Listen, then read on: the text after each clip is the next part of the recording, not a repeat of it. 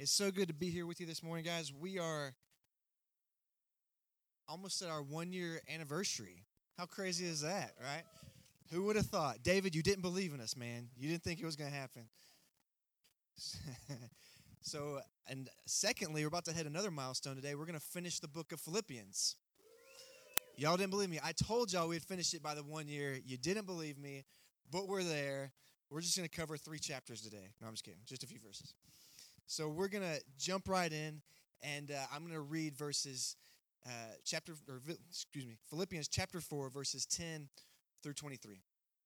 Paul says, I rejoiced in the Lord greatly that once again you renewed your care for me. You were in fact concerned about me, but lacked the opportunity to show it. I don't say this out of need, for I've learned to be content in whatever circumstances I am. I know both how to have little and I know how to have a lot. In any and all circumstance, I have learned the secret of being content.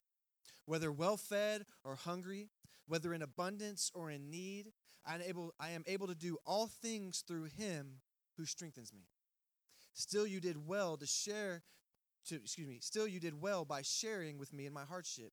And you Philippians know that in the early days of the gospel, when I left Macedonia, no church shared with me in the matter of giving and receiving except you alone.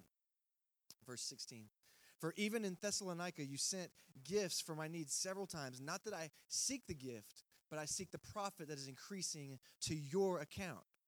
But I have had received everything in full and in abundance. I am fully supplied, having received from, I've just been saying Euphrates, what you provided, and a fragrant offering and an acceptable sacrifice pleasing to God. And my God will supply all of your needs according to his riches in glory in Christ Jesus. Now to our God and Father be glory forever and ever. Amen. And then he closes the book and starting verse 21 says, Greet every saint in Christ Jesus. Those brothers who are with me greet you. All the saints greet you, but especially those from Caesar's household. The grace of the Lord Jesus Christ be with you and be, be with your spirit. Man, right?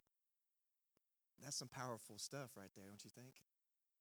It's as we've kind of come or coming to a close this week, I've I've had kind of the opportunity to go back and just look through the things that we've been talking about the last three or four months, right? As we've been walking through Philippians. And there is so much power. Like you think about the, the book of Philippians, it's just four chapters. It's this tiny little book. It's one of the smallest books in the Bible, right? And that there's so much truth, there's so much depth, there's so much wisdom for the Christian life that Paul gives to us. So like there's just so much like and, and i hope that we've done it justice as we've walked through it but there's so much. Like i was just looking through some of the themes like like courage to face to have joy even in the face of opposition. The challenge to grow in love and faithfulness for one another for one another paul challenged us remember he says to live as christ to die as gain he challenged us to make everything about our lives about jesus centered around jesus focused on jesus about pursuing him knowing him chasing him. He challenges us as Christians to, to this is a hard one for us sometimes, to humble ourselves and serve each other. Basically, to not think about what's best for me first, but for to think about what's best for my Christian brothers and sisters first. That's a hard one, right? That's a big one, especially in our uh, country right now that's so divided who would think if maybe we could just step back and instead of thinking what's best for me, what's most important for me, what I deserve, and think about how can I serve you, how can I love you, how can I give you what you deserve instead of always chasing after what I think I deserve. That's a powerful one right there. He challenged us to imitate Jesus. Check this out to imitate Jesus so that we can shine like stars in the sky to those who don't know him that, that because we imitate him with our lives, we would stand out as a stark difference to the world around us, that people would see Jesus in our lives and then be drawn to him to know him. That's an incredible challenge Paul gives us. He warns us against um, the gospel of legalism, which is a teaching that you can earn your salvation, that you need to earn it, or you need to gain it and attain it. He challenges to rest in the fact that our salvation is by faith in Jesus Christ alone not of our own good works, as in we can't earn it. It's a gift of God. And then on that very same uh, note, he challenges the next week, as we look the next week, to because you have salvation in him, now let's spend our lives pursuing him, knowing him, growing deeper in him, pursuing holiness in our lives so that we can be like him. He says, remember, he says, uh, forgetting what is behind us and pressing forward the goal of Jesus Christ. What a challenge, right? And then last week, maybe the biggest challenge of all, he challenged us, well, before this week, he challenged us to not worry, but in everything through prayer and petition, right? Make our requests known to God. We talked about how we need to sometimes take our hands off of it, trust Him in all circumstances. And then he prom- makes this incredible promise if we if we are able to do this, and there'll be this peace that surpasses all understanding will guard your heart. That's incredible, right? God promising if you can, uh, like he says, I will guard your heart. I will give you a peace. And he says it surpasses all understanding because it's a peace that doesn't make sense. Like when the world's falling around you, he says, as a Christian, you cannot worry because you know that I am with you and I am faithful and I love you and I will take care of you. That's, man, so many in this small book. Four chapters, man. Four chapters. That's why it's taken us so long to get through it because there's so much beauty, there's so much goodness, there's so much, so many promises from our God. So he ends this week, he ends the book on a teaching on something that is real fun contentment in our Christian lives. Contentment in our Christian lives. Let me, let me just read, reread those first few verses so we can get a refresher.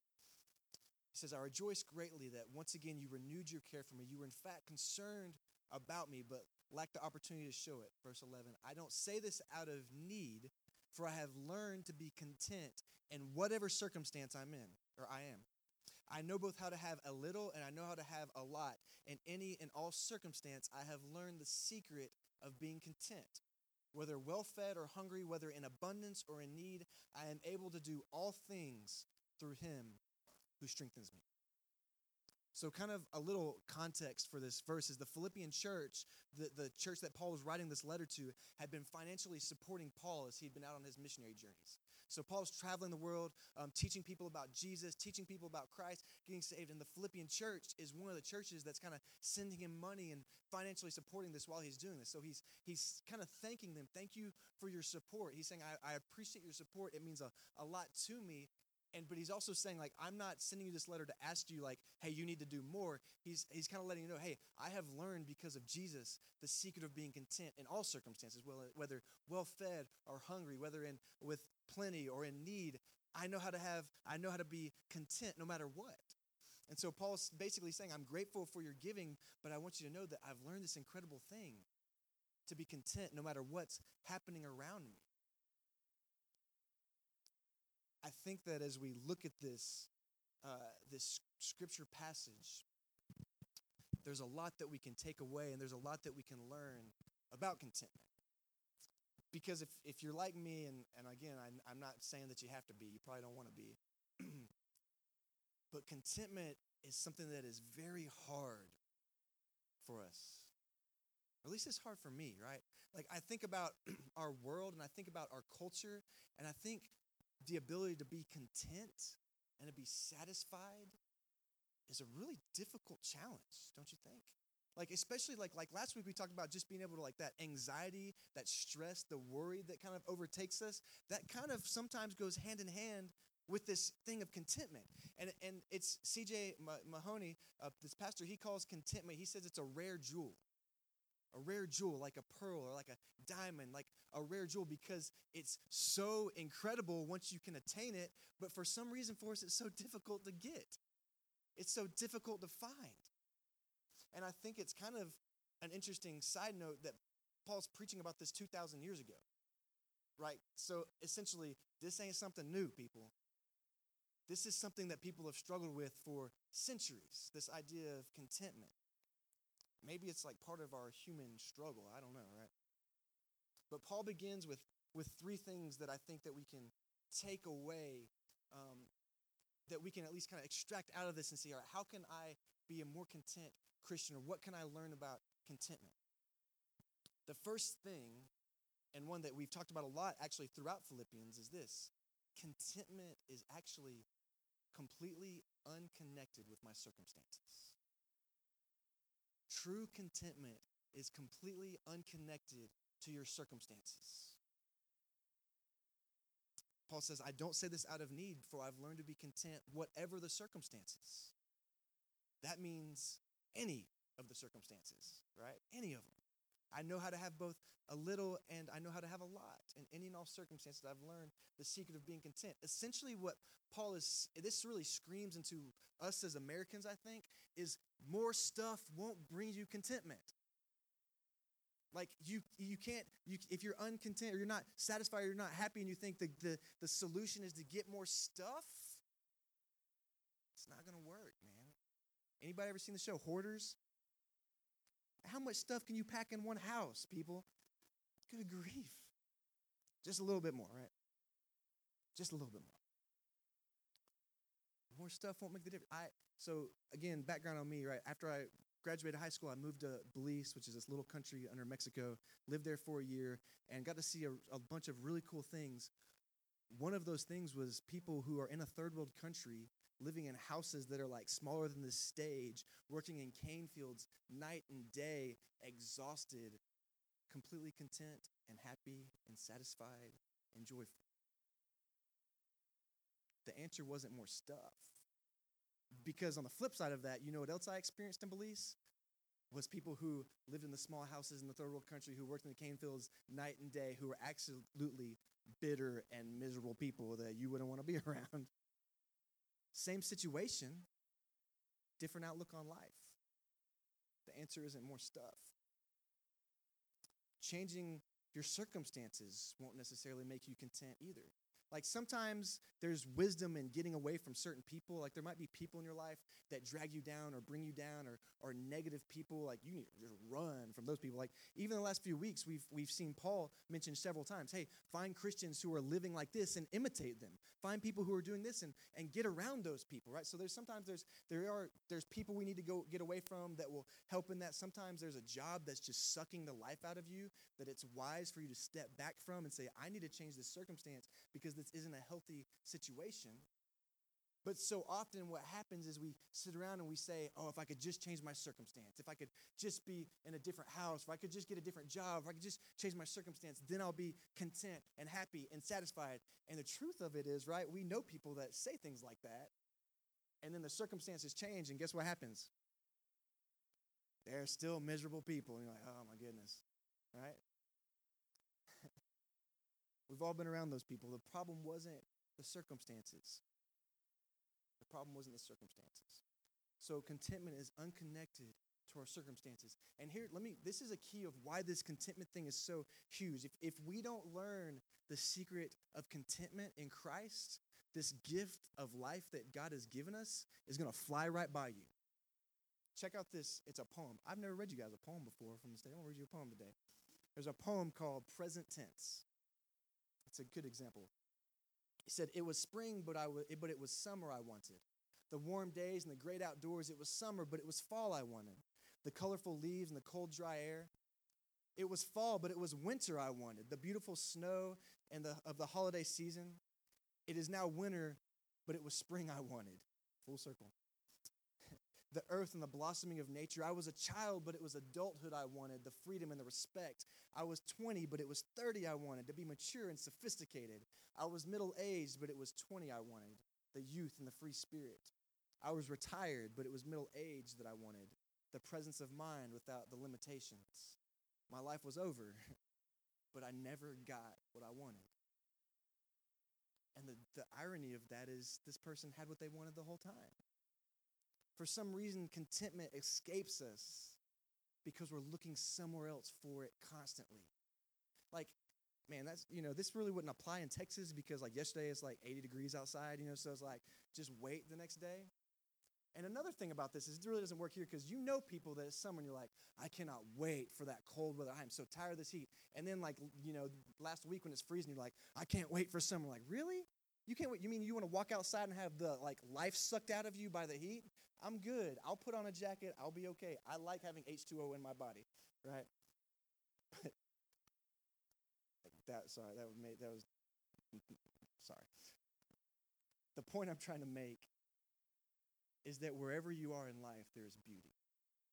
Wherever you are in life, there is joy to be had. Wherever you are in life, there is thanksgiving to be had. We must learn to step back and take joy in the present. Right? Like we all know, right? People, I mean, we've all been through these stages of life single but wanting to be married, in college but can't wait to get out for the full time job, married but waiting for the kids, and on and on and on and on and on, right? And I'm not I'm not like judging because I've been in the same place. Like I remember being in college and being like, I can't wait to get out and do this, or I can't wait to get married, or now like I can't wait to have kids, and now I'm looking back like, man, I can't wait to have sleep again at some point, Jesus. Right? Contentment where we are is huge, man if we don't find it, life is going to pass us by. And even more dangerous, what happens if we don't find contentment in Christ is that we make really bad decisions because we are chasing contentment. And so we're in a faithful marriage, but we chase adultery because we think it'll bring contentment. Or God, you're right, or or we have a great family, but we want more stuff, so we chase working more and more and more and accumulating more and more and more. And so we miss our family because we're too busy thinking more money will buy us happiness. The problem with this discontentment, this is the issue with it, is it makes us ungrateful for what God has done in our lives. So he has been so good to us and so faithful. Like if life is crashing down around you, but you're a Christian, you have been still been saved by faith through grace and have more and better than anything we could ever want. Everything else is still gravy, right? Everything else is just icing on the cake if we've been saved by Jesus. So, this thing of discontentment, if we don't find it, it makes us ungrateful for how good our Savior has been to us. And if you remember last week, what did he say to me? Come to me with thanksgiving when you pray in prayer. So, contentment is unconnected to circumstances or things, but it's a matter of the heart. Secondly, contentment is learned. Paul says, I don't say this out of need before I have learned to be content. He says, I know how to have a lot, and in any and all circumstances, I have learned the secret of being content. Contentment is something that doesn't just happen, it's something that we learn over time. Right? Like Paul had experienced life of the rich and wealthy. Uh, he had experienced life of like, you know, riches and goods and like having everything that he wanted. He'd also experienced a pretty tough life. He'd also been beaten. Like, check this out. This is just a few verses I found of in uh, Second Corinthians, Paul talking about life, and I'm just I have several here, but I'm just going to read one because I think it makes the point. 2 Corinthians 11, 25 through 27. He says, Three times I was beaten with rods by the Romans. Once I was stoned by my enemies. Three times I was shipwrecked. I have spent night and day in the open sea. On frequent journeys, I faced dangers from rivers, dangers from robbers, dangers from my own people, dangers from the Gentiles, dangers in the city, dangers in the open country, dangers on the sea. You get the point, right? and dangers among false brothers, labor and hardship, many sleepless nights, hunger and thirst, often without food, cold, and lacking clothing. In the same breath, he says, I have learned the secret of being content, no matter what. Wow. Wow. What's the point of this? Is to remind you that Paul ain't playing around when he says, I've experienced a lot and I've learned how to be content in all circumstances. Because, man, if you can be content while someone is beating you and stealing, keeping you from eating and throwing you in jail, you can be content in all circumstances, I think. Because of all the life experience, Paul had learned the secret of being content. He knew what a prosperous and rich life looked like, but he also knew what it was like to go without food, right? Contentment doesn't happen in a flash. Like, you're not going to just walk out of here and go, I am now content. I have found the secret, right? It's a constant thing of choosing to be contentment, choosing to press into Jesus, choosing contentment over discontent every day because we have an enemy and he's going to remind you what you don't have. He's going to remind you what, what the person next to you has. He's going to remind you constantly. And so, finding contentment is a process of experiencing life, it's a process of understanding what holds real value in life. And it's also understanding how blessed we are and then finally, it's avoiding and running from and like kicking and scraping, do whatever we have to do to get away from the sin and temptation of envy and jealousy. Because that's the thing that steals contentment from us. It makes us look at others and say, if I could just have that, then I would be content. And what do we know? That's a lie. That's a lie. You say, well, that's easy, Mike. I would at least like to try to be rich and see if I could be content. I mean, I would too. I was, here's, here's a million dollars, Mike. That's probably not going to happen. Maybe. I'm holding out hope, right? But check this out. Even, even the richest man who ever lived, outside of maybe Solomon, here's some words from him. This is a J.D. Rockefeller. You guys may have may know this guy. He was the richest man in the world and the first ever billionaire in the 1900s. The first ever billionaire. Can you imagine being a billionaire 100 years ago? Dude, you got some money, man, right? He's still considered by many to be the richest person in modern history. So, anyways, he's he's meeting a guy. He's meeting with a reporter, and the reporter's talking to him. He says, you know, I'm going to paraphrase. He says, "Hey, hey, uh, JD, right?" He says, "How much money is enough?" Like, dude, you've got billions of dollars. Like, there's people that haven't seen food in weeks, and you're throwing away food, right? How much is enough?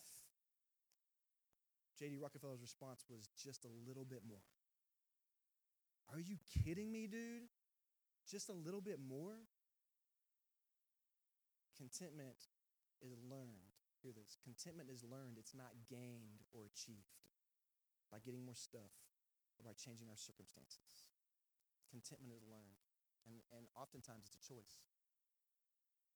And then finally, the last thing that Paul really tells us here is that contentment is found in a relationship with and a reliance on Jesus Christ. He finishes it with that famous verse. He says, I am able to do all things through him who strengthens me.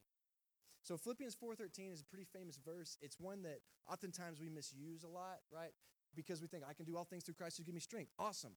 I'm going to go dunk a basketball. Like my five nine white butt isn't bet, you know isn't dunking a basketball anytime soon, right? Like no matter how many time, like I can do all things through Christ who give me strength. I'm falling on my face every time. It's not gonna happen, okay? And let like if it ever does, I'll let you know and be like, I was wrong. It dunked. It was awesome, right? But this verse isn't about like I can be rich because Jesus gives me strength, or I can have whatever I want because Jesus gives me strength. This is Paul saying, I can be content in all circumstances when someone's beating me, when someone is stealing from me, when, when I'm shipwrecked, whenever uh, people I love are passing away, whenever I lose jobs, whenever, you know, X, Y, and Z fill in the blank. He says, and I can do that because there's Jesus Christ who gives me strength. Paul's looking back and saying the secret to contentment is found in reliance on Jesus. Reliance on Jesus. Christian contentment is rooted in, founded in, based on Jesus, flows from Jesus. If our contentment is found in life circumstances, you're never going to be content. If your contentment is founded on uh, gaining and attaining more things, you're never going to be content. If your contentment is founded on Jesus, you're going to find true contentment. It's a contentment that is a um, supernatural thing sometimes. It says, I have contentment. Why? Because Jesus has given it to me. That's a supernatural thing. That we have a God who says, I will infuse this into you, right? I will give this to you. I will give you the strength to be content whenever life is crashing down around you. That's pretty cool. Contentment begins with trusting God with our lives and provision, like we talked about last week. That's why Paul leads into this, I think, is he's saying, you know, we have to trust God, and when we're having a hard time, bring it to Him in prayer with thanksgiving, right? It begins with trusting God.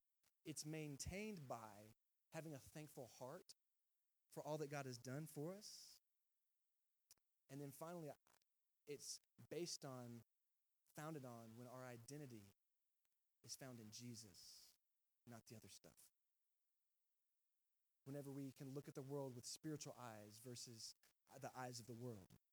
Why do I say that? Because if you look at Paul's life through the eyes of the world, he was a failure, man.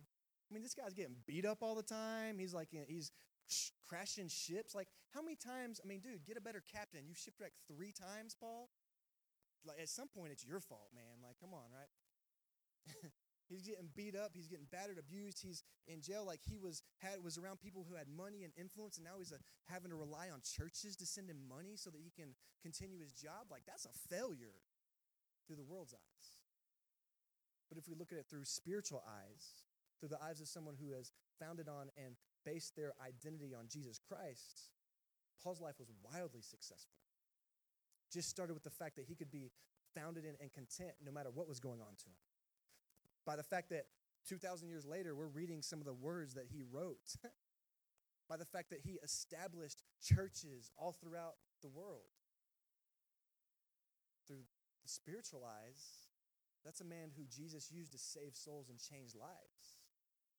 I would say that's a pretty successful dude, right?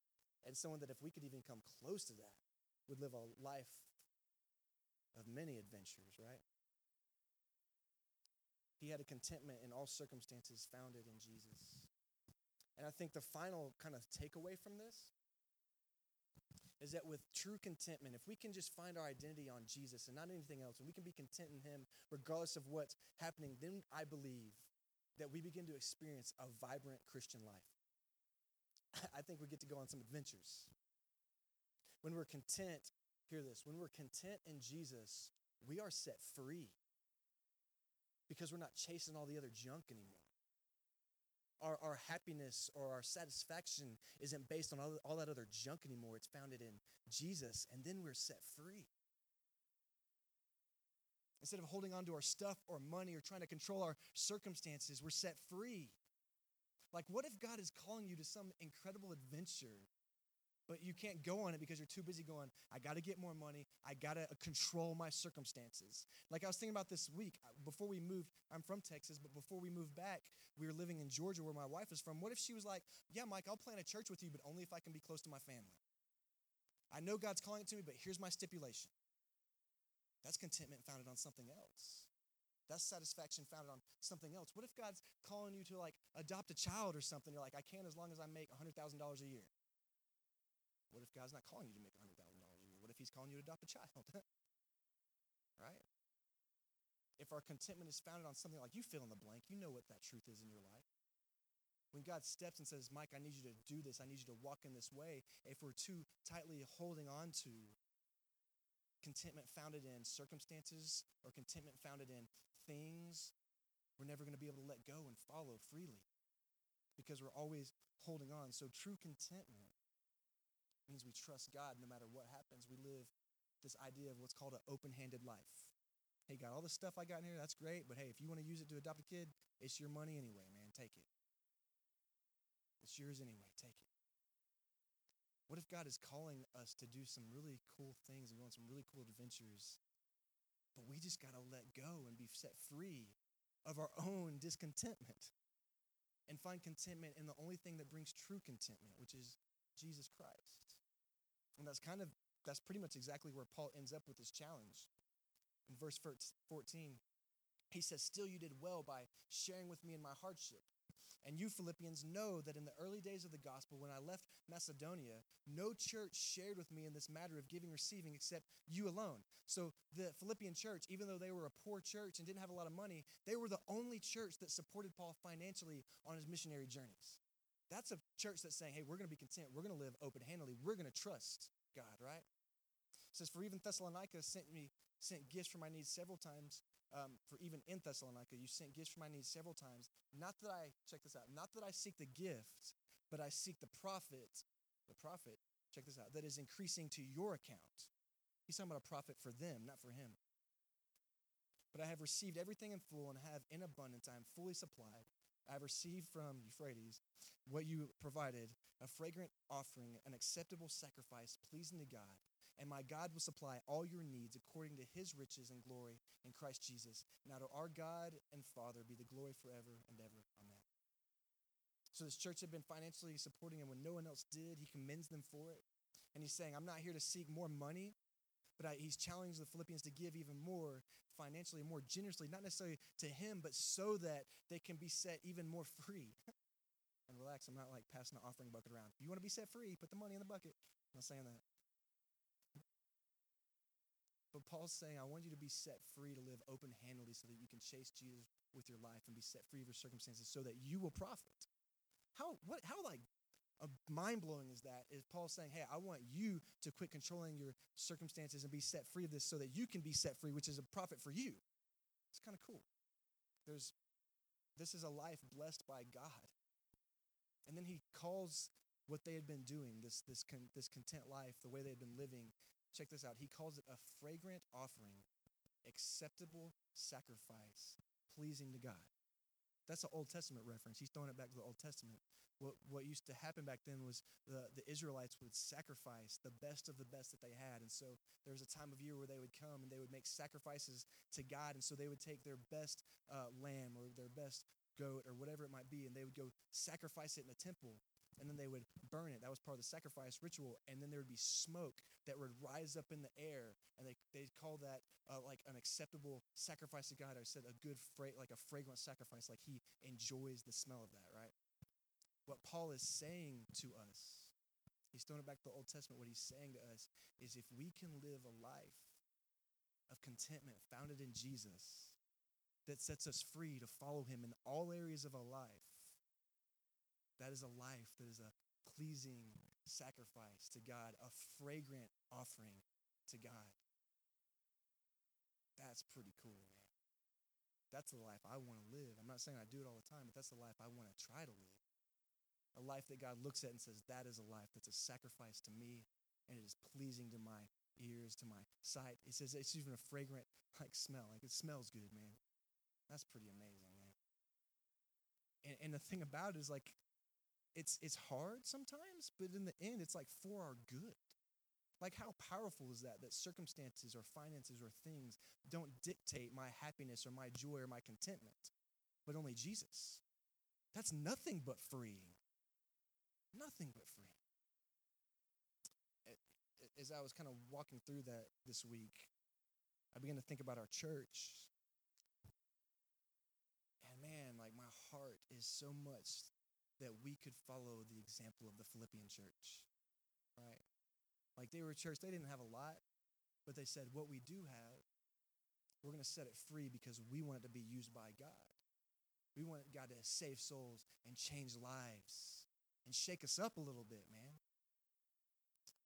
I want us as a church, and I want you individually to live this vibrantly content life in Jesus, one that's free from envy and jealousy, but one that finds contentment in Christ, one that allows us to live open handedly towards Jesus, one that allows us to chase Him wherever He calls. Because, man, if you chase Him wherever He calls, no matter how scary it is, or no matter how dangerous it is, no matter like, like, right, it's nothing but an incredible adventure. And it is the only life worth living. It's a beautiful gift. All of us as Christians are called to live life on mission, meaning for a purpose, like we like to say, on purpose for a purpose. That means intentionally living for God with our lives. If our contentment is found in circumstances and things, you'll never be able to say yes to those things God calls you to. Only when our contentment is found in Jesus will we truly have the freedom to chase Him. And so that's my prayer for our church today is that, that we will be set free in that way. That we can find contentment in Christ in that way. Love it. And Paul finishes finishes Philippians. Y'all didn't think it was going to happen. In verse 21, he says, And greet every saint in Christ Jesus, those brothers who are with me greet you. All the saints greet you, but especially those from Caesar's household. The grace of the Lord Jesus Christ be with your spirit. I like that. That's a great, very fitting way. The grace, that's the goodness, the kindness, all the things that he has done for us. The grace of our Lord Jesus Christ be with your spirit, the deepest part of us as humans. I'm going to pray, and then let's just, the, the band's going to come up in a minute, and we're just going to sing one last song. Let's worship our God, and let's today, if today is the, the day that we need to mark that beginning of the steps towards that contentment in Christ. Let's make it that way. And let's let's examine our own souls and spirits and say, Am I finding contentment in Jesus or am I looking for it in some other place? Right? So I'm going to pray. And, and as always, if there's anything that you'd like to pray with somebody about, we're going to have guys hanging out in the aisles um, with the little tags on it. If you need to talk to them about anything or pray with them about anything, they're here for you to do that. So let's let's pray and let's let's close out our service by worshiping our Savior. God, I love you. Thank you so much for today. Thank you so much for um, this church family. God, you have been so good to us, Father. I just pray that we would find true contentment in you. True contentment is found in you alone, Jesus. And so I just pray that you would bring that to us, Lord. We worship you. We love you. We give you everything that we can, Father. And I pray these things in Christ's name. Amen.